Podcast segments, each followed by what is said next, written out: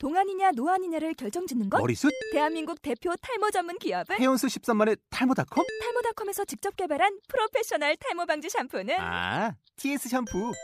늘어진 두피 모공을 꽉! 단 한 올의 모발까지 꽉! 사용할수록 풍성해지는 나의 모발. 이제 탈모 고민 끝! TS 샴푸. 11시가 됐으니까 이제 방송을 시작하도록 하겠습니다. 네, 안녕하세요. 저희는 이북 뉴스 팟캐스트를 진행하고 있는 경기대학교 전자출판 콘텐츠학과 이제 석사 과정을 받고 있는 원생들입니다. 사실 저희가 아 지금 사람이 너무 많이 오셔가지고 네, 뒤에는 봐주시 마시고요. 지금 뒤에 서서도 지금 보고 계시거든요. 아 뒤에 보지 말아주세요. 뒤에는 안 보셔도 되고요. 그래서 우선 사람들 이렇게 많이 와 있는데 사실 감회가 좀 새롭습니다.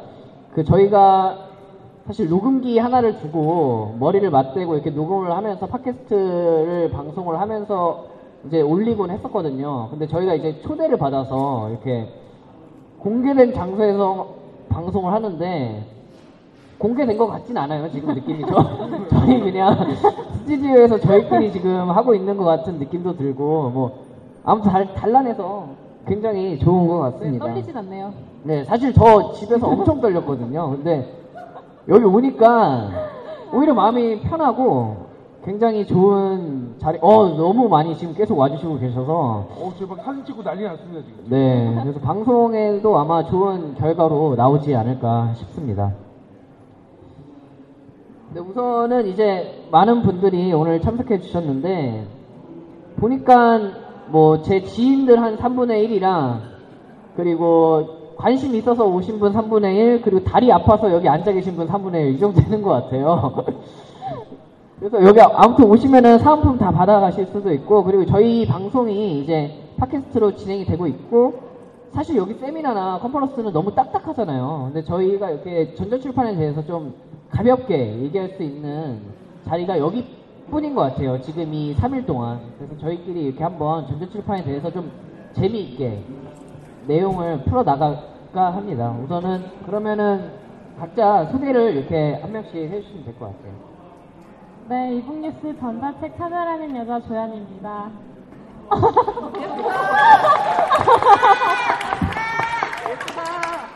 네, 안녕하세요. 저는 진상을 밝히는 여자 진상녀 임지연입니다.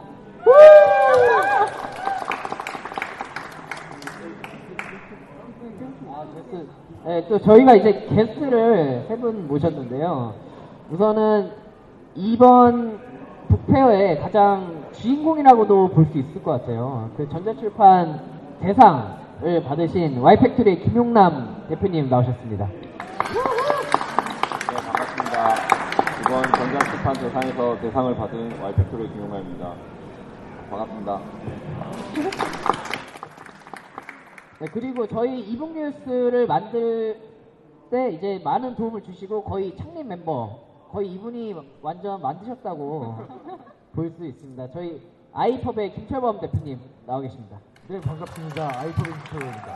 근데 저, 는 이번 뭐 디지털 북페어의 뭐 주인공도 아니고 뭐 관련돼서 소개를 안 해주세요. 그냥 팟캐스트에 그냥 그만 소개를 아, 해주시네요. 저, 이분은 이제 한국 전자출판의 주인공이라고. 아니, 저, 전 장려상 받았어요. 아, 장려상. 아, 네. 장려상 받았어요. 네, 우리나라 1등만 기억하는 세상이라서 사실 뭐 장려상은 뭐 최근 아 그래도 장려상 받으셨으니까. 저 진짜 엄청난 장려상을 받은 아이헙의 김철호입니다. 아 박수.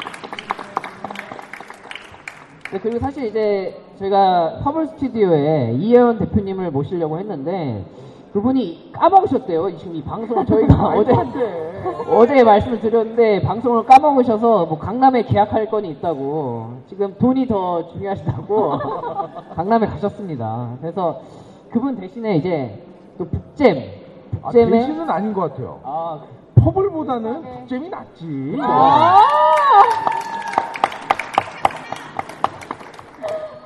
퍼블 디스. 아, 퍼블은 사실 북잼이 더 유명하잖아요 어, 전자출판 그럼요. 그럼요. 아마 그리고 매출도 북잼이 훨씬 어우, 그럼요. 직원이 훨씬 많지. 네. 북잼을 제가 성을 못 들었는데 북잼의 이명우 매니저 소개하겠습니다.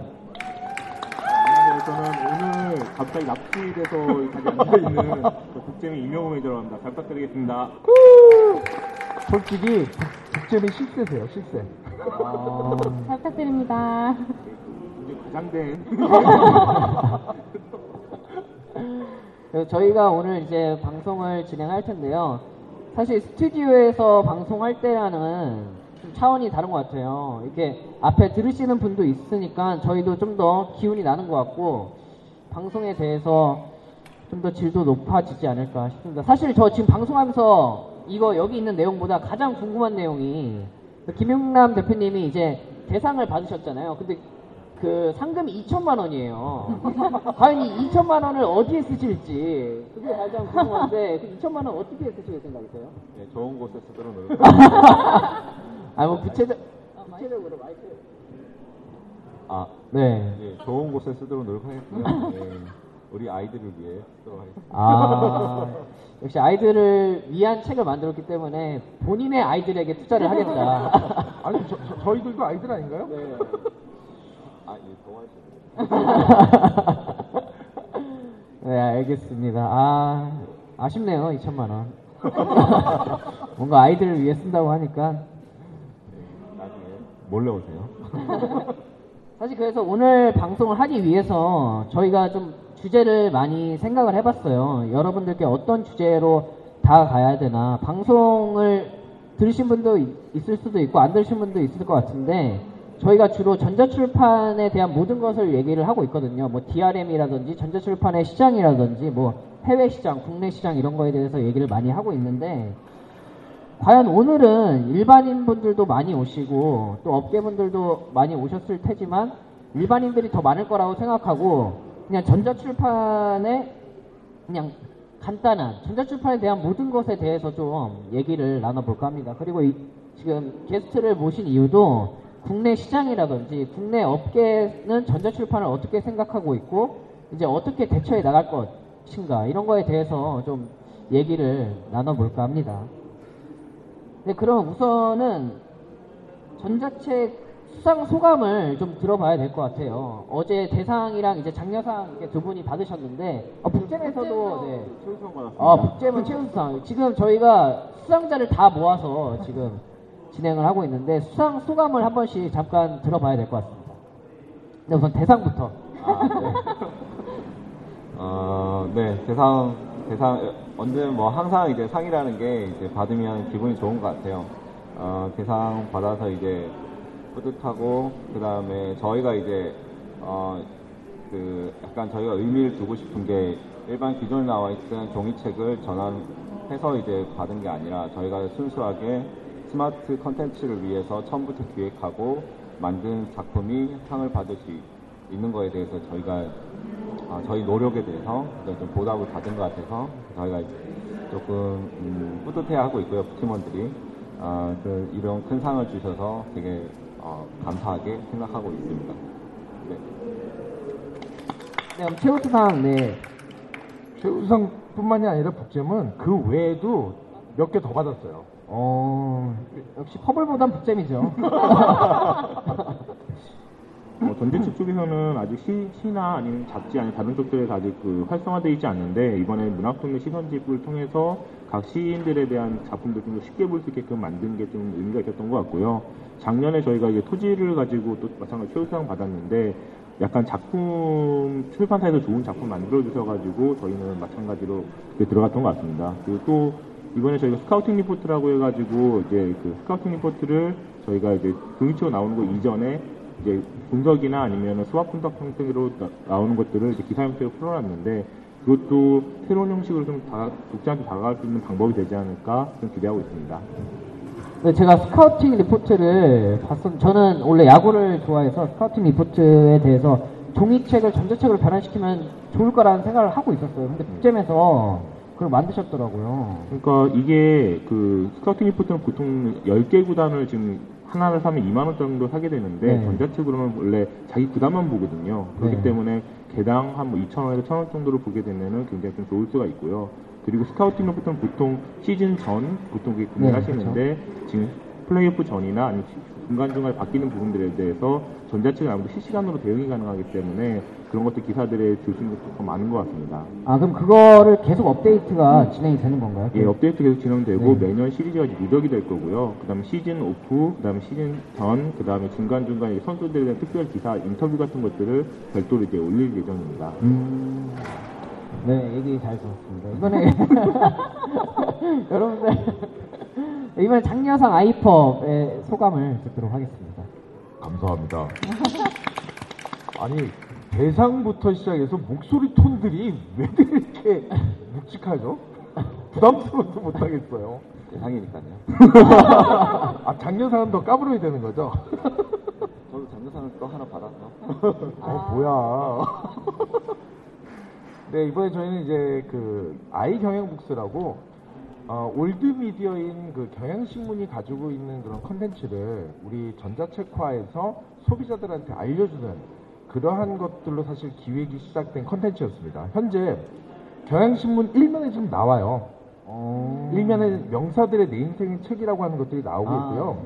그거를 저희가 경향하고 얘기를 해서 그걸 무료로 사실 배포를 하고 싶다라고 의지를 말씀을 드렸었고 그래서 그게 사실 어떻게 보면 경향신문도 유료이잖아요. 유료인데 그거를 무료화하는 과정 중에서 사실 다양한 사실 에피소드가 좀 있었습니다. 그리고 그거를 어, 전자책화에서 무료로 매주 사실 배포가 되고 있어요. 매주 배포가 되고 있고 또 하나 저희로서도 참 의미가 깊은 게 이거는 사실 전자책의 의미를 가지고 있지만 그 안에 들어가 있는 컨텐츠는 명사들의 자기네들 인생에 있어서 영향을 미쳤던 종이책에 대한 이야기이기 때문에 전자책으로 어떻게 보면은 종이책을 연결시켜주는 그러한 그래서 저희 입장에서는 나름 정말 의미가 깊은 거는 올드미디어가 가지고 있는 컨텐츠를 전자책화시켜서 종이책으로 다시 순환시키는 어 정말 멋지지 않습니까? 이거 사실 이렇게 가볍게 얘기하지만 성사시키는데 경향의 그 사장님까지 저희가 설득을 하는 데까지 그리고 사실 그렇잖아요. 저자분들의 동의가 없으면 이게 출판이 안 돼요. 지금 저희가 30, 39권이 나왔습니다. 매주 한 권씩 해서. 39주 동안 39권이 나왔고요. 이번에 저희 장려상으로 참 기분이 좋은 거는 입법 2.0 기반으로 수상한 유일한 전자책입니다. 아, 모르셨단 말이에요? 앙캐님? 앵커님? 알았는데요. 어떻게 보면은 지금 근데 장려상이 가장 말이 많은 것 같아요. 대상 최우수상은 아, 이렇게 네, 죄송합니다. 아 근데 사실 화내 맺혀서. 아니, 아니, 아니. 사실 청취자분들은 이렇게 자- 뭐 이렇게 홍보도 좋지만 아까 에피소드가 있다고 하셨는데 그런 거에 대해 좀 더 관심이 더 많을 것 같아요. 뭐 에피소드 하나를 얘기해 주세요. 그때 만들었을 때 뭐. 사실 저자분들의 그 동의를 구하는 게 제일 힘들었을 것 같아요. 네. 물론 저희가 직접 그 저자분들을 만나서 다니는 않았지만 교양 같은 경우에 사실 그런 것 같아요. 39분의 저자분들한테 다 동의를 구하셨어요. 물론 저희가 때를 썼죠. 동의를 구해야 된다. 그래서 그 국장님이라든가 담당 기자분들께서 다 그렇게 어, 그 동, 그러니까 그 저자분들의 전자책화에 대한 동의를 얻으셨었고, 그리고 사실 조금만 더 이제 덧붙이자면, 이번에 그런 것들을 하면서 이제 경향도 약간 시스템을 바꾼 게, 앞으로 이제 경향에서 나오는 컨텐츠들의 괜찮은 부분들. 예를 들어서, 레이디 경향에서 나오는 뭐, 패션이라든가 라이프 스타일이라든가 이런 것들은 앞으로 그, 그 글을 쓰시는 그 저작권자 분들한테 원고료를 좀 더 더 드리고 전자책 그 계약까지 같이 합니다.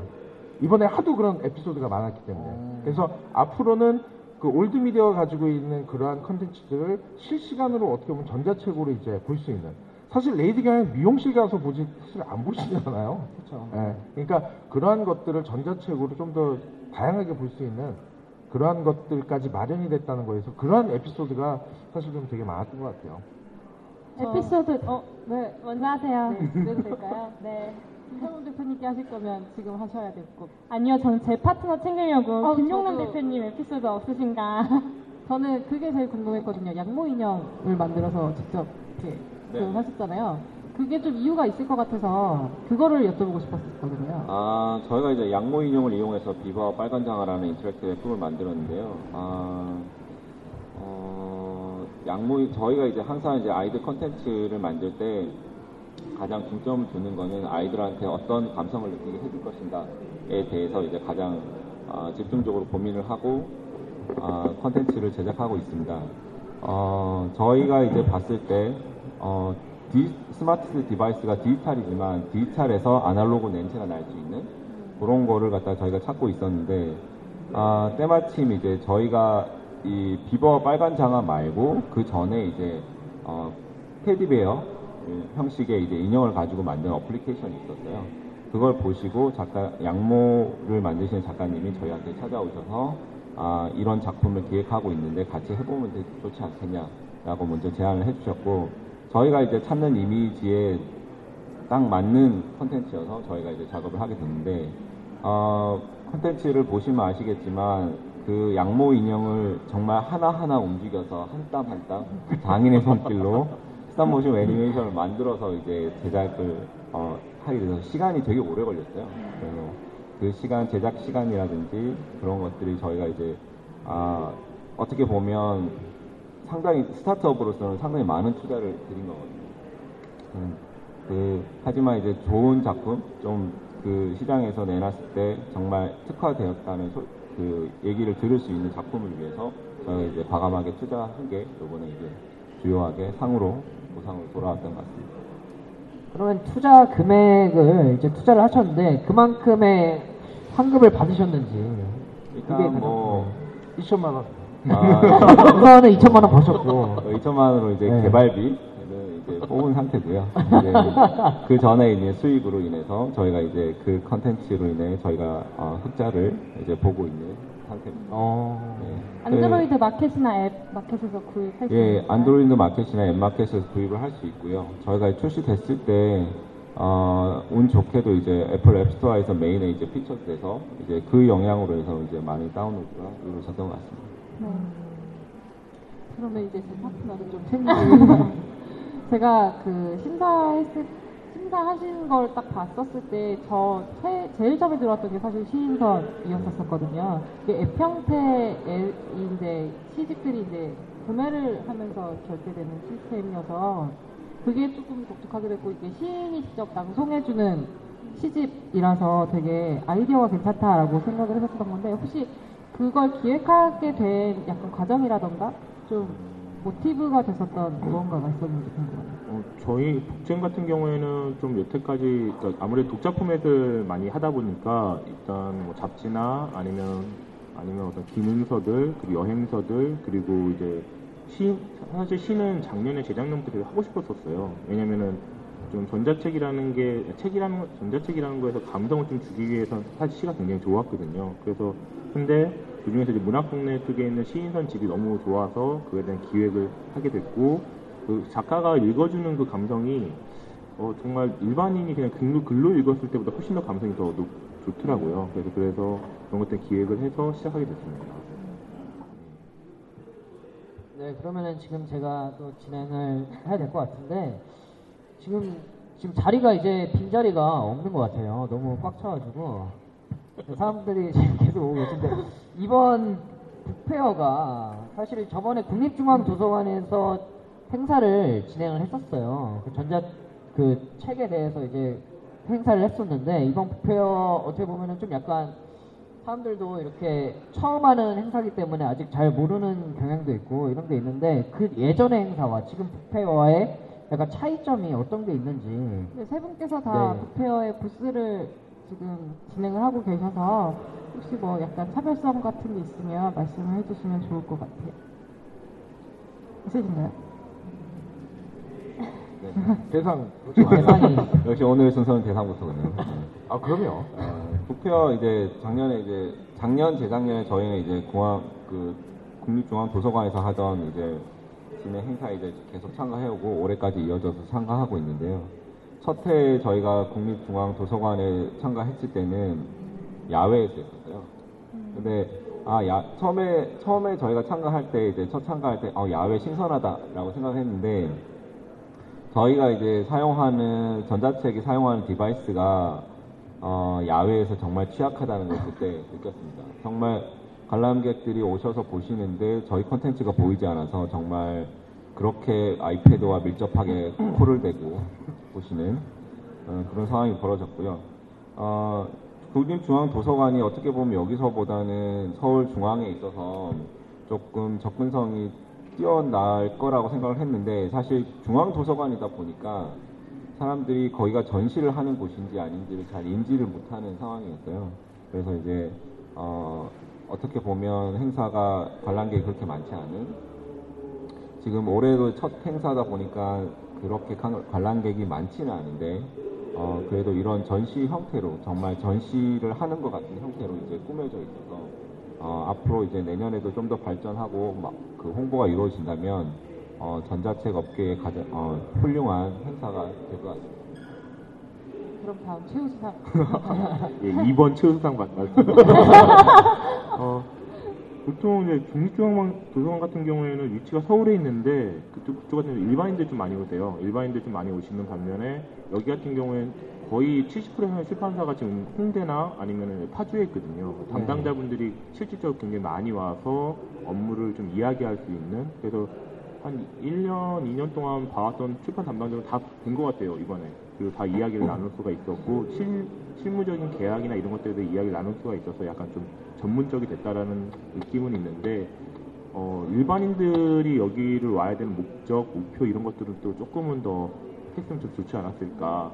그래서 아까 유치원생들도 굉장히 많이 와서 좋았는데, 그것들을 좀더 어, 일반인들 와갖고 무언가 참여하고 그리고 느낄 수 있- 있고 가면 더 좋지 않았을까라는 느낌이 있습니다. 자, 그럼 장교상 발언해도 되나요? 짧게 해주세요. 아, 네. 감회가 참 새롭습니다. 네. 아, 아 그냥 좀만 더. 아, 아니라 저는 그랬던 것 같아요. 제가 2010년에 창업을 했었거든요. 2010년에 창업을 하면서 사실 국내에 사실 전자책이 가지고 있는 그런 형태로 사실 다양한 사실 전시회를 참여를 했었던 것 같아요. 그래서 저는 저희들 이제 두 분이 다 이제 말씀을 해주셨으니까 저는 지금까지 전자책에 관련된 전시회를 사실 이렇게 전시회 공간 안에서 공식적으로 전자책만 모인 게 처음이거든요. 그래갖고 이전에 저쪽에 지금 앉아 계시는 전자출판협회의 나영철 팀장님이 저 2010년부터 사실 야외에 그런 것 정말 에피소드가 많았었어요. 그리고 그 옆에 출판문화산업진흥원에 사실 이렇게 지금까지 만들어주신 우리 오키정 차장님 저두 분한테 저는 인터뷰를 좀 했으면 좋겠어요. 지금 기분이 어떤가 저는 개인적으로 되게 궁금해요. 나영철 팀장님 마이크 좀 받아주세요. 원래 저희는 이렇게 라이브로 해요 그냥 아무 생각 없이 네. 갑작스럽게 또 마이크를. 아, 본인 소개 좀. 부탁드리겠습니다. 네, 안녕하십니까. 전자출판협회 나영철 팀장이라고 합니다. 네.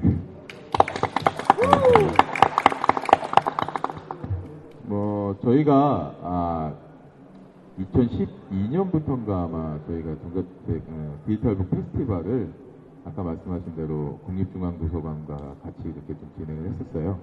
근데 아, 12년도에 아마 야외에서 아까 김영남 대표님이 하신 말씀처럼 그 공간이 나오질 않아서 아, 국립중앙도서관에서 야외 쪽에다가 부스를 설치하다 보니까 예, 역시 디바이스들이 많이 이렇게 안 보여서 예, 그 참가하는 업체들이 좀 고생을 하셨고요. 사실 국중보다는 지금 규모도 지금 여기 캠텍스 같은 경우에는 두 배 이상 늘었고 참가 업체도 지금 아, 거의 두 배가 넘는 것 같아요. 네, 그래서 행사 규모가 커지고 이렇게 전자출판 산업이 이렇게 계속 아, 나아가고 있다는 것을 보여줄 수 있는 하나의 그 지표가 되지 않을까 그렇게 생각하고 있습니다. 네. 사실 그 전자출판협회 나영철 팀장님하고 2010년 11년에는 저희가 전자책만으로의 그 전시회를 못 해갖고요. 와우북 페스티벌, 홍대에 있는 와우북 페스티벌에서 길거리에서 같이 사실 전자출판협회 이름으로 해서 저희가 출품한 적도 있었고요. 서울국제도서전의 한 섹션을 맡아서 거기서 한 적도 있었고, 그리고 아까 말씀하신 것처럼 2012년에 저희가 서울국립중앙도서관의 야외에서 사실 했었는데, 그때 안 보이는 것도 안 보이는 거였었지만, 아이패드가 이 직사광선을 받아갖고요. 열을 받아서 꺼졌어요.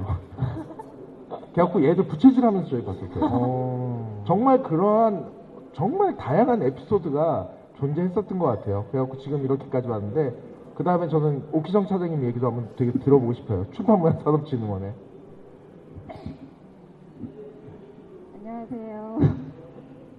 저는 출판문화산업진흥원 전자출판팀에 있는 오프정이라고 합니다. 제가 너무 부끄러움이 많아서 짧게 간단하게 얘기할게요. 어, 사실 작년까지 국중에서 행사를 했었고 올해 힐텍스에서 열리기까지 정말 저희도 많은 에피소드가 있었는데요.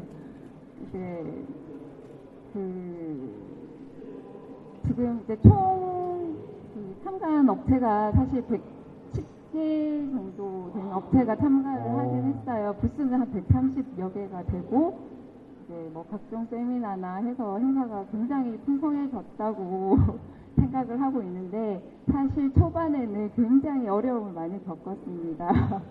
네, 업체들을 모집하는데도 사실 좀 쉽지는 않았었는데 이제 결국 이렇게까지 많이 모아져서 너무 뿌듯하게 생각하고 있고요. 이제 올해 이제 첫해 이렇게 전시 전문 전시회장에서 전시회다운 전시회가 이제 시작이 됐으니 내년에도 좀 더 알찬 전시회가 되도록 더 준비를 하겠고요. 아무래도 더 알찬 전시가 되기 위해서는 가장 중요한 건 예산이라고 생각합니다. 작년보다 예산이 4배 이상 늘었기 때문에 이런 전시가 가능한 거고요. 내년에는 더 많은 예산을 확보할 수 있도록 저희가 노력하도록 하겠습니다. 감사합니다. 사, 실 업체 입장에서 볼 때는 방금 얘기해 주신 저게 되게 중요하거든요. 예산. 근데 그거를 이렇게 집행해 주시는 데가 그 출판문화산업진흥원입니다. 개인적으로 정말 사랑합니다. 사실 전자출판팀에 김준호 팀장님, 정태영 선임님 중에 와 계시거든요. 그 다음에 오키정 차장님, 그 다음에 박선영 씨, 이분도 사실 잠 못 주무셨었어요. 제가 그걸 알거든요. 저 밤 11시에 문자도 받은 적도 있었습니다. 근데 그렇게 해서 이렇게 모여진 곳이기 때문에 청취자분들도 좀 더 애정을 갖고 첫 시- 시작이기 때문에 사실상 부족한 것도 아마 많을 겁니다. 근데 그런 분들, 부분들을 좀 이해해 주시고 그러니까 그 전자책 아까 우리 김영남 대표님 북잼에 우리 이명호 매니저님 말씀하신 것처럼 애정을 가지고 전자책들을 다 만들었거든요. 그래서 그런 것들을 좀 조금만 더 깊게 봐주시면 좋겠다는 생각이 좀 듭니다. 내년에 더 좋아지겠죠? 네, 더 좋아질 것 같아요. 여기서 핵심은 돈인 것 같아요, 예산. 결국은 돈이 많아야지. 사실 저희도 여기서 출판문화사업진흥원에서 초대를 받아서 이제 방송을 하는데, 저희 방송도 돈이 없으면은 방송을 하기가 좀 힘들거든요. 그래서 집에서 녹음을 할 때도 있고 한데 여기 공개 방송을 하니까 좀 감회가 새롭네요. 근데 아까 이제 이명호 매니저님이 얘기를 하셨는데 그 업체들과의 이야기를 좀 많이 나눌 수 있었다라고 이렇게 얘기를 하셨어요 이번 북페어 때. 그러면 이번 북페어를 통해서 뭐 협업된 사례나 뭐 북페어가 홍보 창구로서 어떤 역할을 했는지 좀 얘기를 해주셨으면 좋겠어요. 일단은 예전에는 이제 아무래도 저희도 하나의 객체가 이제 유통이다 보니까 이제 유통사들이랑 어떤 예전에는 다 숨겼어요. 정책이나 아니면 비전이나. 근데 네. 요새는 뭐 카카오나 니디나 각 업체들이 다 얘기를 하는 게 너네가 좀 영웅이 좀 되라 아니면 뭔가 좀 시장을 켜- 키웠으면 좋겠다 이런 얘기들도 많이 하시고 그다음 전략도 약간 많이 공유를 해요. 또 이런 것들도 있었고 저희가 내년부터는 좀 이제 시장에 맞게끔 무언가 좀 준비를 하는데 그것과 관련된 담당자분한테 원래 일일이 다 찾아뵈야 되는데 그런 것도 일단 내년에 저희가 어떤 계획을 갖고 있는지에 대해서 이야기를 할 수 있는 기회가 있었고요. 또 실질적으로 출판사들이랑도 그 프로젝트에 대해서 이제 제안이나 기획 같은 것들을 내년 초부터 다 들어가기로 했고요. 네, 그렇습니다. 네. 이번에 장예산. 네. 어, 어떤 부분에 대해서 좀 말씀 드릴까요? 근데 이번에 부패 집중 좀 해주세요. 아무리 너무 이게 프리하다 그래도 방송이 지금 여기 청취자분들이 지금 100명 정도가 와 계신데. 아, 네, 죄송합니다. 네. 그 협업된 사례라든지 이번에 부페어 때뭐 다른 기업들과 협업한 사례가 있는지 없죠. 아직은 없나요?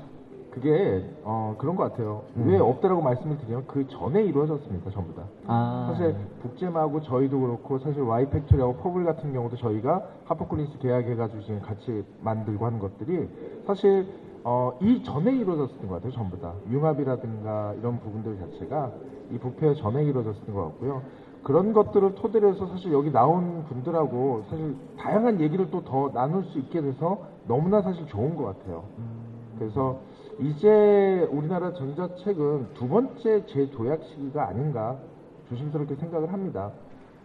네, 사실 이제 말이 나와서 그런데 여기 앉아 계신 분들도 궁금한 점이 되게 많으실 거라고 생각이 들어요. 그래서 저희 그 포털 사이트에 이북 뉴스라고 치시면은 이제 페이스북이 나옵니다. 그 페이스북에 거기 댓글을 달아주시면 바로바로 실시간으로 저희가 그 질문들에 대해서 이 대표님이나 저희들이 이렇게 답변을 해드릴 수 있는 시간을 가질까 하는데 지금 뭐 시간 되시는 분들은 뭐 댓글 남겨주셔서 네. 그 질문이나 이런 것들을 남겨주시면 저희가 바로바로 이제 답변을 해드리도록 하겠습니다. 저희 보시면은 이제 홈페이지가 이게 떠 있거든요. 그래서 여기 댓글을 달아주시면 되겠습니다. 야, 점점 많은 발전을 하고 있습니다. 네, 저희가 많은 걸. 그리고 또 혹시라도 자신의 육성으로 질문을 하고 계신 분, 뭐 제 목소리가 뭐 예쁘다, 꾀꼬리 같아, 라고 하시는 분들은 뭐 육성으로도 바로 질문 받을 수 있으니까 뭐 그런 거는 걱정 안 하셔도 되고요. 뭐 다음 질문을 좀 해볼까 해요. 사실 출판과 관련돼서 우리나라 말고는 이제 국제 세미나, 뭐 프랑크푸르트라든지 베이징, 뭐 도쿄 이렇게 세미나들이 많이 나오고 있는데 뭐 전자책 수출에 대한 국내 기업의 생각이 어떤지 좀 궁금하고 또 관심도가 어떻게 되는지 좀 이번에 대상 부터 와이 와이 팩토리 네. 네. 1번 대상. 네, 어, 국제 세미나가 많이 개최되고 있어요. 어, 뭐 도서전마다 세미나도 많이 개최되고, 어, 조금 있으면 1월에 이제 DBW하고 DBW라고 뉴욕에서 이제 디지털 북월드 컨퍼런스가 개최 해마다 개최되고 있고요. 어, DBW에서는 해마다 이제 미국 전자책이 어떻게 갈 것인지에 대한 컨퍼런스랑 그런 거를 논의하는 자리가 되고 있어서 많이들 참가를 하고 있습니다. 어, 그리고 이제 볼로냐 같은 경우에도 어, 볼로냐에 이제 재작년부터 어, 디지털 라가치 상이 생겼어요. 그래서 어, interactive storybook에 대한 이제 award가 새로 이제 생겨서 내년에 되면 이제 3회가 되고 그, 어, 그 디지털 라가치 상이 생기면서 book fair가 시작하기 하루 전에 그 디지털 라가치 상에 지원한 상, 그 지원 출품작들, 그 다음에 수상작들, 심사위원들이 모여서 하는 디지털 컨퍼런스가 또 따로 있습니다. 그 컨퍼런스에 가보면, 아, 뭐, 그쪽, 그 세계 시장에서 원하는 컨텐츠가 어떤 건지, 어떻게 기준으로 생각을 하고 있는지에 대한 거를 어, 알 수가 있어요. 그래서 그런 부분들, 그 저희가 이제 국내에서 컨텐츠를 제작하지만 저희가 이제 전자책의 그 조, 뭐 좋은 장점이 국내뿐만 아니라 글로벌하게 쉽게 유통을 할 수 있다는 점이 이제 저희한테는 가장 큰 장점인 것 같고요. 그 뭐 그런 장점을 잘 활용하기 위해서는 국제적인 세미나 그런 데 많이 좀 참가를 하고 굳이 참가를 하지 못하더라도 그네들이 그 행사를 끝나고 나면 그 온라인으로서 그 유료로 판매를 하고 있어요. 뭐 가는 것보다는 비용이 훨씬 적겠죠. 그런 거라도 이제 접해 가면서 그 세계적인 트렌드가 어떻게 진행되고 있는지를 우리 스스로 알고 좀 스스로 발전시켜 나가면 좋을 것 같습니다. 어, 예. 네, 자연스럽게. 예. 1, 2, 3번이 딱 나눠지는 것 같아요. 네. 예. 저희 같은 경우에는 저희도 마찬가지로 아마 저희보다 아마 김철곤 대표님이나 아니 그 대표님께서 더 굉장히 많이 나가셨어요. 많이 네. 나가셔서 사실은 많이 나가셔갖고 실적을 내셔가지고 아 저희도 한번 나가야겠다고 해서 제가 저희가 작년 재작년부터 나가기 시작했는데 저희 같은 경우는 주, 로 지금 일본 쪽이랑 많이 계약을 했어요. 리드사나 호모코리아 아니면 지병사 같은 곳 쪽이랑 지금 실제 계약을 해서 앱이 지금 현재 나오고 있어요. 이 앱은 예전에는 일본 걸 일본에 내던가 아니면은 뭐 미국 걸 미국에 내는 형태였는데 일본에 있는 컨텐츠들을 지금 현재 국내로 가지고 와서 네이버 앱스토어나 아니면 구글 이쪽에 서비스를 하고 있고요. 그리고 지금 지병사에 있는 나루토 같은 경우에도 지금 현재 저 우리나라에 서비스를 하면서 글로벌 버전으로 만드는 것들에 대해서 얘기를 하고 있고요. 그다음에 지금 미국 같은 경우에는 어, 미국 같은 경우에 지금 현재 참고서 쪽이 약간 좀 많이 관심 있으신 것 같아요. 참고서 있는 것들을 좀 제작해서 만드는 것들. 해외가 굉장히 개발 기술이 뛰어나고 좋은 건 있는데 약간 오히려 아이북스나 아마존 같은 경우 다 차지를 해버려서 오히려 그쪽 업체들에서는 생태계가 아직 존재를 하고 있지 않은 것 같아요. 그래서 좀 많은 그 계약들이나 이런 것들이 나오고 있는 것 같고 예전에는 약간 기대나 막연한 것들을 갖고 왔다면 지금은 이제 어떤 목표를 가지고 이제 갈 수가 있는 좀 상황이 된 것 같습니다. 저희 한국 글로벌 전자출판의 글로벌 선두주자는 아이펍이라고 저는 개인적으로 생각이 들어요. 그래서 마지막으로 아이펍 대표님의 얘기를 들어보도록 하겠습니다. 사실 저희가 이제 모바일 쪽으로 넘어오면서 어, 전자책 시장이 이제 국내에 다시 활성화되기 시작할 때쯤부터 아마 해외 도서전이라든가 세미나들이라든가 이런 것들 나갔던 것 같아요. 어, 사실 2011년만 해도 저희가 아이패드를 들고 그런 출판사라든가 또는 이제 유통사라든가 관련된 업체들을 만나면은 사실 담당자를 못 만났습니다. 심지어는 김영남 대표님도 그렇지만 가라 그랬어요. 왜 가? 쫓겨났습니다. 디지털이 애들을 망쳐 막 이러면서 쫓겨났었거든요. 그러면서 그러한 우여곡절을 겪으면서 사실 지금까지 오게 됐는데 오면서 느꼈던 점은 그래요. 어차피 모바일 시대로 넘어가고 종이책은 종이책대로 그대로 갑니다. 그리고 전자책은 전자책으로서의 종이책이 못하는 그런 부분들을 가지고 가야 되는데 그러한 것들을 만들거나 기획하는 그런 부분들이 우리나라가 너무나 강해요. 정말 강합니다. 생각보다 정말로 뛰어납니다. 사실 그 와이팩토리 이번에 대상 받은 것도 그렇고 최우수상 받은 그 북잼 것도 그렇고 그런 것들에 대한 기획이 정말 쉽지는 않습니다. context라고 하는 것들이 미디어들이 접목이 되면 사실 흐름이 많이 깨질 수도 있고요. 그러한 것들이 좀 더 깊게 고민이 안 되면 어려운데 그러한 기획력과 기술이 접목되어 있는 디지털 컨텐츠에 대한 부분을 전 세계적으로 우리나라를 정말로 많이 주목을 합니다. 그런 세미나들을 많이 어, 이렇게 같이 접하다 보면 그런 것들을 많이 느끼거든요. 그러다 보니 어, 저희 같은 저 같은 경우는 개인적으로 되게 영광스러운 것 같아요. 깨알 자랑을 좀 하면 다음 다다음 주죠. 다다음 주에 중국에서 어, 그 디지털 publishing 컨퍼런스가 있는데 거기 오시는 분들이 각 막 엄청난 분들이 와서 스피커로 발표를 하세요. 근데 한국 사람으로는 처음으로 아마 초대를 받아서 어, 제가 뭐 능력이 있어서 가는 건 아니고 비행기 표랑 뭐 호텔이랑 다 준다고 하고 가- 강연료도 준다고 해서 그 눈에 멀어서 갑니다 이번에. 그래서 아, 대단한 건 아니고 뭘 말해야 될지 사실 잘 모르겠어요. 하여튼 그 정도로 인정을 받는 타이밍이 아닌가 싶습니다. 그래서 어, 정말 좋은 기회인 것 같아요. 저는.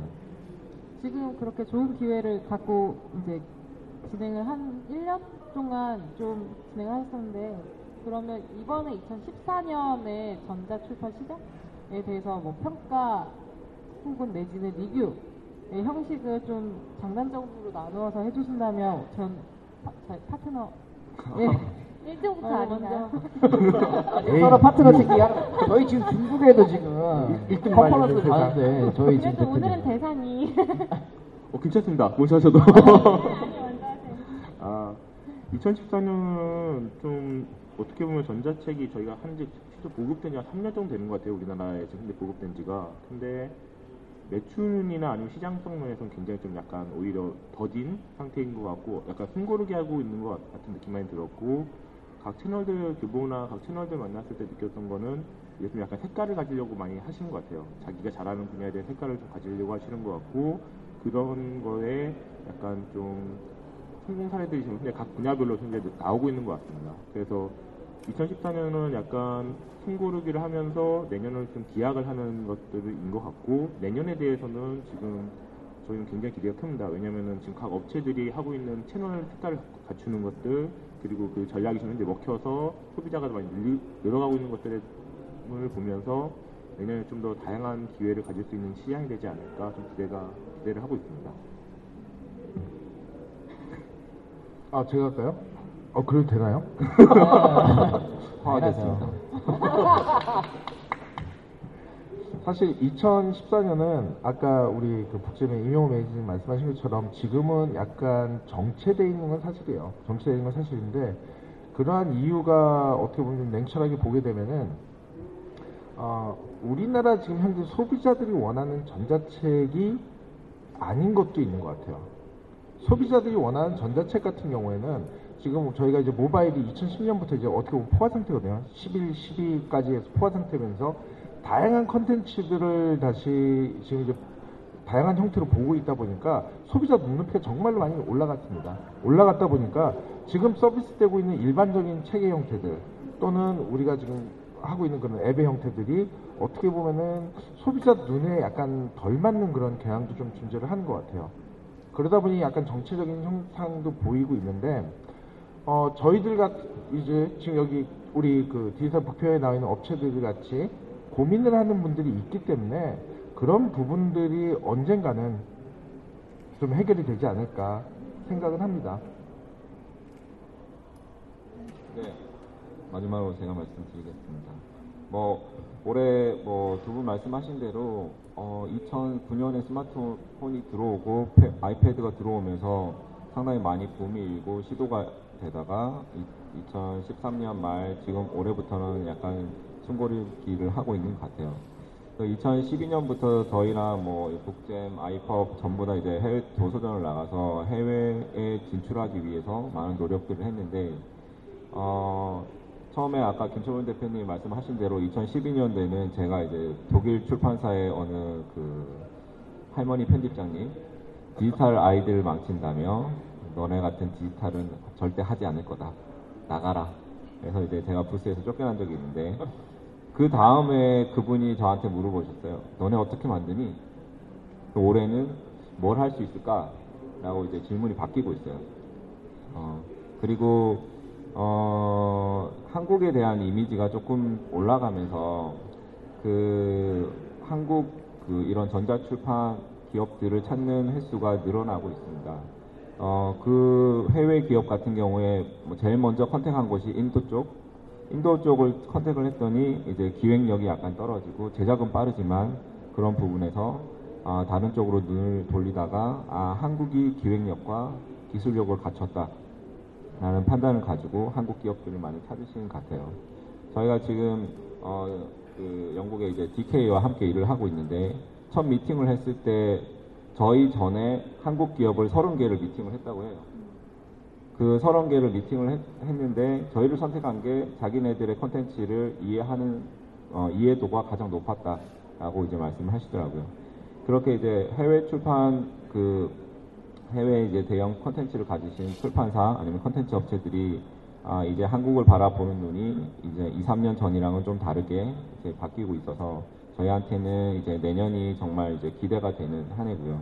저희가 이제 뭐 퍼블 스튜디오, 스튜디오랑 이제 아이펍이랑 저희랑 같이 진행하는 하퍼콜린스도 내년에 이제 출시를 하게 되는데 아, 그런 것들이 이제 어, 이때까지 2012년부터 계속 이제 해외 진출을 위해 노력했던 것들이 내년에는 결실을 맺지 않을까 생각하고 있습니다.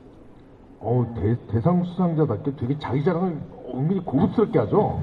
일부러 마지막에 하신 것 같아요. 지금 얘기를 하시려고. 아 이게 다 김철만 대표님 어, 아, 혹시 아까 30개 기업 중에 됐다고 했잖아요. 네네. 혹시 이 두 기업 없어요. 중에 어, 저, 저, 저, 저, 아니, 아니, 분야가 틀립니다. 분야가. 아, 혹시 30개 중에 껴있으면은 또 혹시나 부끄러운 일이 되지 상황이 되지 않을까 싶어서 네. 혹시 마- 뭐 만났어도 만났다고 하면 안 되죠, 지금은. 저는 좀 궁금한 게 여태까지 아직은 우리나라가 좀 숨고르기하고 정체를 하고 있는 시장이라고 하지만 내년에는 기대가 밝다 이렇게 말씀을 해주고들 계시잖아요. 그렇다면 이제 내년에 전자출판 시장이 조금 더 한 단계 성장을 하기 위한 동력이 있다면 어떤 것들이 있을까? 꼴찌부터 말씀드릴게요. 제, 제가 생각하는 부분은 그런 것 같아요. 지금까지 사실 전자책 그 시장 자체가 산업 자체가 소비자들한테 실망을 시켜드리는 게 되게 많았던 것 같아요.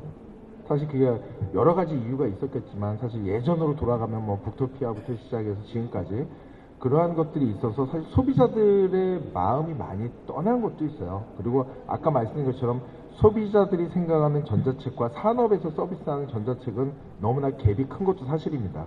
근데 어, 다시 한번 어떻게 보면은 소비자들의 마음을 움직이기 위해서 다양한 업체들이 지금 고민을 하고 있거든요. 그렇기 때문에 제가 볼 땐 전자출판 활성화의 가장 큰 부분은 이제는 소비자의 관심인 것 같아요.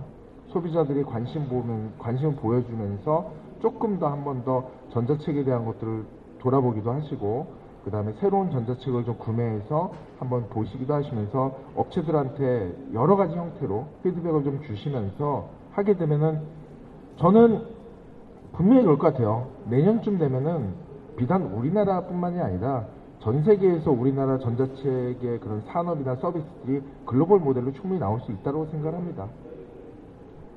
오늘도 엄청난 관심으로 이제 엄청 뜨겁지 않습니까 지금 현장이 뒤는 돌아보지 마시고요 이제 뜨거운데 이제 다음으로 이제 국제의 임용 매니저님 말씀해주세요. 어, 지금 현재 저는 크게 두 가지를 보는 것 같아요. 지금 전자책 시장의 매출의 한 70% 정도가 사실은 웹소설에 넘어오는 책들이거든요. 장르 소설이거든요. 결국엔 종이책의 베스트셀러들이 이쪽에 팔리는 게 아니라 웹소설에 넘어왔던 장 로맨스나 순정 이쪽이 지금 현재 굉장히 강세로 나오고 있거든요.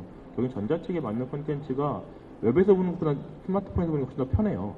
그리고 가격도 마- 마찬가지로 지금 종이책 가격이 7,000원, 70% 정도 돼서 7,000원, 8,000원 정도 되는 것보다 웹에서 넘어왔기 때문에 보통 건당 2,000원에서 3,000원 정도의 판매가 지금 현재 되고 있거든요.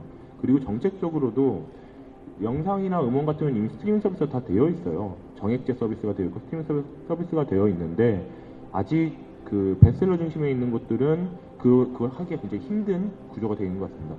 그, 그걸 다시 한번 느낀 게 종이책이 굉장히 견고하구나. 다른 쪽들 음원이나 영상 시장은 굉장히 빨리 바뀌는 면이 있는데 우리나라는 아직도 종이책이 굉장히 견고해서 이걸 약간 움직이기가 힘- 굉장히 힘든 모, 모습이 있는데 내년에는 저희는 그 면을 좀 많이 파고들려고 해요. 읽고 싶은 컨텐츠를 만들고 그냥 그 적합한 컨텐츠를 소비자한테 적, 보고 싶은 사람이 약간 매니아틱한 사람이 볼 수 있는 곳. 그러니까 보통 보시면 자기가 원하는 분야가 딱 한 분야가 있어요. 어, 경제를 좋아하시는 분은 보통 로맨스 소설을 잘안 읽으시고 주식을 좋아하시는 분은 또 뭐 다른 것을 잘 안 읽으시는 자기 주종이 있는데 이 주종에 대한 분야의 색깔조차도 아직 확실히 다 컨텐츠가 충족, 충족이 되어 있지 않거든요.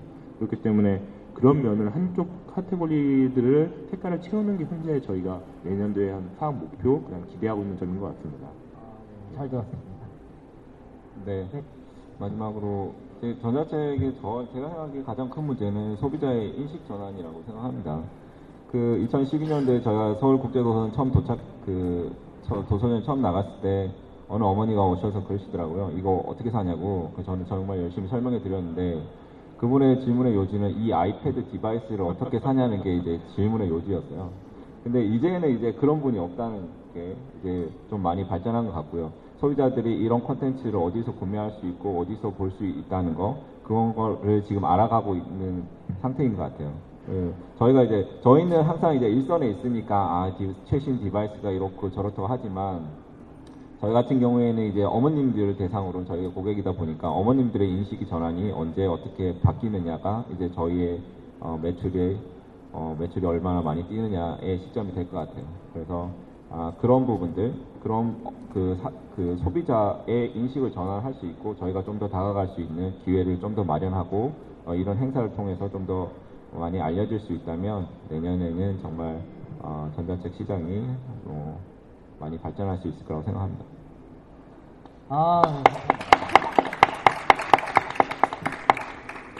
네, 그럼 이제 청취자 질문을 좀 받아볼까 합니다. 저희가 우선 여기 받아놓은 게 있긴 한데 저희가 이 청취자 질문을 통해서 또 선물도 드리니까 제가 한번 질문을 읽어보도록 하겠습니다. 네, 어, 최민경 씨인데요. 전자책 언제쯤이면 사람들이 많이 볼까요? 그런 날이 오긴 할까요? 워낙 국민 독서율이 낮은 터라라고 이렇게 작성을 해주셨어요. 네, 이거에 대해서 혹시 답변을 해주실 대표님 계실까요?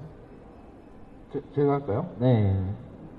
여러분도 뭐 잘 아시겠지만 그런 것 같아요. 요즘 어, 건국 이래 지금같이 텍스트를 많이 보는 케이스는 처음인 것 같아요.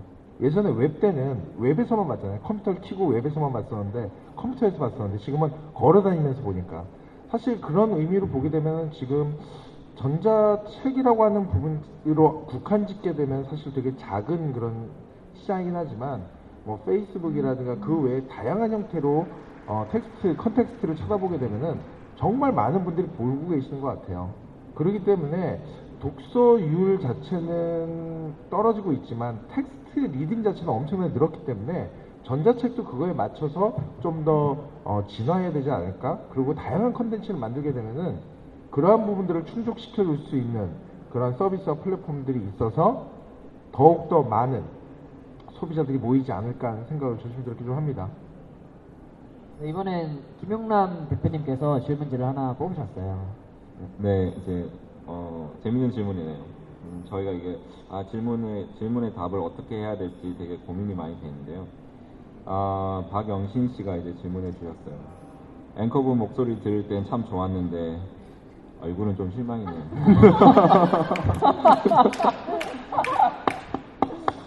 네, 제가 아, 어떤 답변을 드려야 될지 모르겠는데 아, 제가 답변 드릴게요. 사실 저는 목소리도 별로예요. 목소리도 앵커톤은 아니고, 저 얼굴은 제가 좀 야- 자주 듣던 얘기가, 그, 약간 가보개혁 시절의 느낌이 난다. 약간, 그런 거 있죠. 신지식인. 이런 느낌으로 제가 컨셉으로 가고 있는데, 방송은 지식인처럼 좀 못하고 있고, 그냥 약간 개그로 하고 있는데, 뭐 얼굴, 저를 좋아하시는 얼굴도 많기 때문에, 뭐, 네, 뭐 저는 자신 있게 이렇게 방송을 하고 있습니다. 어유 잘생겼어요. 네, 박영신 씨는 끝나고 꼭 남아주세요. 네, 남아주셔서 저희가 선물을 드리려고 하니까 뭐 다른 일은 다른 얘기는 없고요. 네, 그럼 저희가 마지막으로 하나 또 뽑아보고, 네. 아 이것도 이거는 넘어갈게요. 또 앵커에 대한 얘기인데 못생겼어요. 뭐 어, 이분은 외국인이신가 봐요. 메이슨바? 키가 몇이에요? 목소리가 나요. 아 이거는 뭐 찢어버리도록 하겠습니다. 네 그러면은 저기 보시면은 이제 있는데 신혜영 씨가 올려주셨네요. 뭐 이북 뉴스 여기 와서 처음 알게 됐네요. 뭐 이제라도 알게 돼서 너무 반갑고요. 종이책 업을 하다가 전자책 업을 관심을 갖게 되었는데 전자책 업으로 이직하기 위해선 우선적으로 꼭 갖춰야 할 능력이 뭔가요? 그리고 또 방법을. 이건 북잼 뭐 이명 매니저께서 얘기해 주시는 게 좋을 것 같아요. 어, 저희, 저희가 전시회를 하면서 보면은, 어, 좀, 작년에 저희가 국, 그 국립도, 국립중앙도서관에 전시회를 했을 때, 대학교분들이 굉장히 많이 오셨어요. 학생, 학생분들도 굉장히 많이 오셨고, 굉장히 초롱초롱한 눈총으로 저 질문을 하셨거든요. 근데, 시장이 아직 형성되지 않았기 때문에 약간 여- 굉장히 열악합니다. 해야 될 것도 굉장히 많고, 그리고 어느 정도의 그 뭘 어떤 거를 얘기해 줘야 될지를 굉장히 좀 모르겠어요. 정확하게 어떤 거- 지금 현재는 에디터 기능도 필요하고 그리고 PD 기능도 필요하고 또 각 업체마다 색깔도 워낙 틀려서 동화 같은 경우에는 인, 뭐 interaction이나 여러 가지 것들에 대한 기획이 필요한 거고 저희 같은 경우에 마켓 기획부터 시작해가지고 그 다음에 책 제작에 대해서 해야 되는데 지금 저희 회사의 대표적인 케이스, 저희 회사에도 굉장히 많은 분들이 오시는데 그분들이 현재 지금 PD 역할을 하시고 배워가시거든요. 근데 책 제작부터 모르시면은 PD를 할 수가 없어요. 책 제작부터 하시고 그 다음에 책 제작이 어떻게 되는지를 알아야 PD를 할 수가 있고 PD를 할 줄 알아야 결국엔 마켓이나 어떤 것들을 할 수가 있어서 지금은 가장 밑에부터 우선 기획을 해서 들어가야 되지 않을까 싶습니다. 저 약간만 좀 덧붙이자면 저희도 되게 재밌는 현상들을 좀 볼 수 있는데요.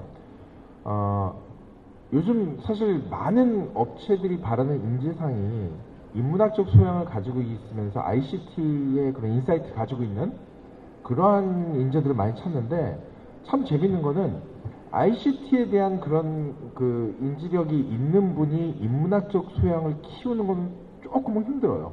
정말 특이한 케이스들은 김영남 대표님 같은 경우 원래 저분이 그 엔지니어 출신이거든요. 그러니까 저런 분들이 나오기 정말 힘든 것 같아요. 근데 반면에 인문학적인 소양을 가지고 있으면서 ICT의 insight를 키우는 게 제가 볼 땐 더 빠른 것 같습니다. 그러니까 그, 그런 쪽으로 사실 준비를 하시는 게 좋지 않을까 생각합니다.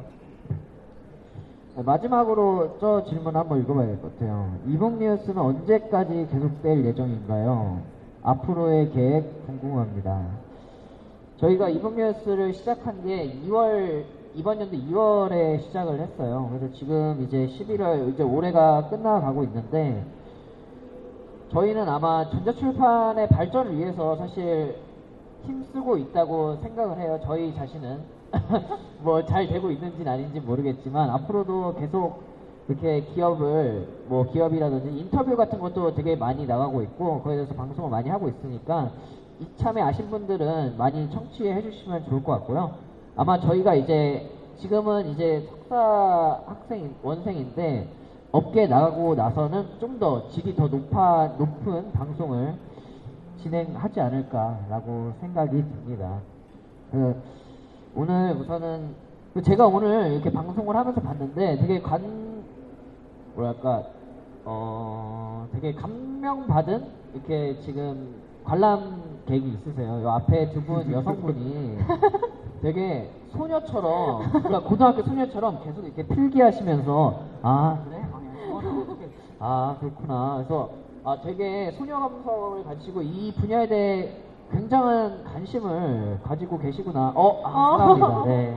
저 사랑합니다. 그래서 굉장히 저 방송하면서도 되게 뿌듯했던 시간이었던 것 같아요. 이렇게 많은 사람들이 와주셨는데도 굉장히 뿌듯했고, 이 두 분을 뵙게 돼서 꼭 들어주실 거죠? 나중에 이북 뉴스. 네. 감사합니다. 예, 앞으로도 꼭 그, 그리고 들어주시고요. 이쪽에 있는 이 저 젊은 우리 미모의 여성분들도 네. 전자출판의 아마 미래일 것 같아요. 저 젊은 친구들은.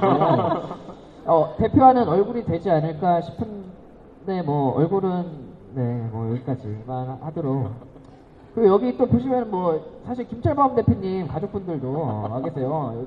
너무 보기 좋지 않습니까? 대표님들 가족분들도 오셔서 이렇게 함께 응원해 주시고. 네, 뭐 아버지를 위해서 하트 한번 날려주세요. 네, 많이 쑥스러워하시네요. 아, 예습니다. 네, 그럼 마지막으로 저희가 질문을 하고 끝내고자 합니다. 대표님들께. 그럼 대표님들께 전자출판이란 무엇인가에 대해서 마지막으로 얘기를 하고 방송을 마치도록 하겠습니다. 네.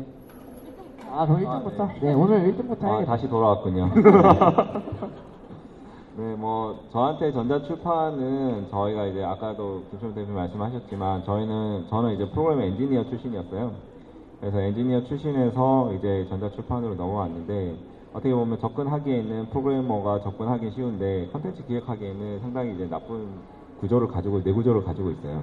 그, 아, 어, 제 저한테는 이제 가장 이제 그 제 인생에 그냥 순탄하게 그냥 끌려오던 삶의 그냥 도전이었고요. 전자출판 자체는 이제 한마디로 저한테는 도전이라고 말씀드릴 수 있을 것 같습니다. 아, 그리고 아까 이제 아까 질문에 아까 어떻게 준비하면 질문이 계셨는데 여기 이제 계시는 그 여기 사회 보시는 분들 이북 뉴스를 마련해 주시는 분들이 다 이제 경기대 전자출판 콘텐츠 학과의 대학원 과정에 있, 으신 분들이에요. 아마 이분들이 정말 전자출판의 미래가 미래와 초석을 다지지 않을까 지금 저희가 생각합니다. 그리고 이 분들이 이제 조금 있으면 졸업을 하게 됩니다. 그래서 이 분들이 전문적인 그 2년간의 과정을 마치고 졸업을 하게 되고 이제 취업을 희망하고 있습니다. 이런 훌륭한 인재들을 어, 원하시는 분들은 경기대 전자출판 콘텐츠 학과로 연락 주시기 바랍니다. 감사합니다. 감사합니다. 네, 매니저님, 네. 예. 최우 수상이니까. 어, 아까 대표님, 김윤현 대표님께서 말씀하셨던 것처럼 저도 전자책은 약간 도전이에요. 도전이었고, 그 전에 했던 일과 전혀 다른 일을 하는 거였고, 사실은 이 일하면서 가장 좋았던 거는, 어, 전 책한테 굉장히 고마운 게 많고, 그리고 뭔가 나를 잡아주는 듯한 느낌이 있는데, 현재 기- 굉장히 소비성 콘텐츠가 굉장히 많거든요. 인터넷 뉴스를 또 보고, social 글들 보고, 남지 않고 굉장히 힘들게 하는 글들이 더 오히려 더 많은데 책 같은 경우에는 뭔가 내가 열심히 일하면 일할수록 누군가가 이제 좀 좋은 영향을 받게 되는 일인 것 같아서 굉장히 즐겁게 일을 하고 있습니다. 앞으로도 잘 부탁드리겠습니다. 저는 제가 이제 마지막으로 말씀드리겠습니다. 저는 저에게 이제 전자 출판이라고 하는 부분 자체는 저는 디지털 컨텐츠 publishing이라는 의미인 것 같아요. 그러니까 사실 출판이라고 하는 말로 접근을 하게 되면 사실 한정 지을 수밖에 없습니다. 솔직히 말씀을 드리면. 근데 publishing이라고 하는 개념을 가지고 가기 때문에는 아까 두 분이 말씀하신 것처럼 도전이 될 수도 있는 거고요. 요즘 게임, 영화, 음악 다 publishing 한다고 얘기하지 않습니까? 도전이 될 수도 있는 거고 저한테는 그게 또 하나의 저의 미래이기도 합니다. 그러니까 디지털 컨텐츠 publishing이라고 하는 그런 의미로 저는 앞으로도 계속 접근을 하고 싶고요. 그리고 저, 저도 끊임없이 좀 도전을 하고 싶습니다. 그래서 좀 여러분들한테 좀 도움을 좀 많이 구하고 싶은 것 중에 하나가 지금 여기 여러분들이 청취하고 계시는 이 이북 뉴스 같은 경우 우리나라 이제 국내 유일한 그런 이제 디지털 컨텐츠 팟캐스트거든요. 많은 광고와 사랑과 후원이 필요합니다. 도와주세요.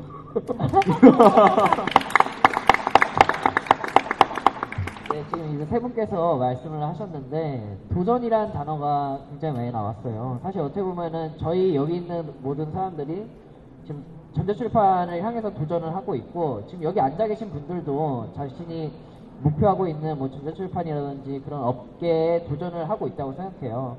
근데 도전이라는 단어가 목표가 있지 않으면 사실 도전을 할 수가 없는 거거든요. 그래서 우리는 다 목표를 갖고 있다고 생각하고 그 도전이라는 단어로 우리가 항상 앞서 나가면서 꼭 승리할 수 있는 모두가 승리자가 될 수 있는 그런 날이 왔으면 좋겠습니다. 전자출판이 아마 곧 승리하지 않을까 싶습니다. 네 오늘 이렇게 세 분 어, 마무리 너무 오글거렸나요 제가? 전자출판 화이팅! 네 저희 세 분이 이렇게 모셨는데요 이번 한 시간 동안 이렇게 고생하셨고요 이북뉴스 그리고 전자출판 이 아이폰 와이팩토리, 북잼 이 세 회사 모두 다 건승하시길 빌며 오늘 방송 마치도록 하겠습니다. closing 멘트가 있어요 저희가. 네, closing 멘트가요. 아 우리 모두 전자책을 읽읍시다. 이게 closing 멘트거든요. 이제 책 전자책을 읽자라는 말해서 closing 멘트를 제가 다시 한번 closing 멘트로 하면서 박수로 끝내도록 하겠습니다. 다 같이 합창을 할까요? 네. 네. 우리 모두 전자책을 네. 읽읍시다. 네. 감사합니다. 감사합니다.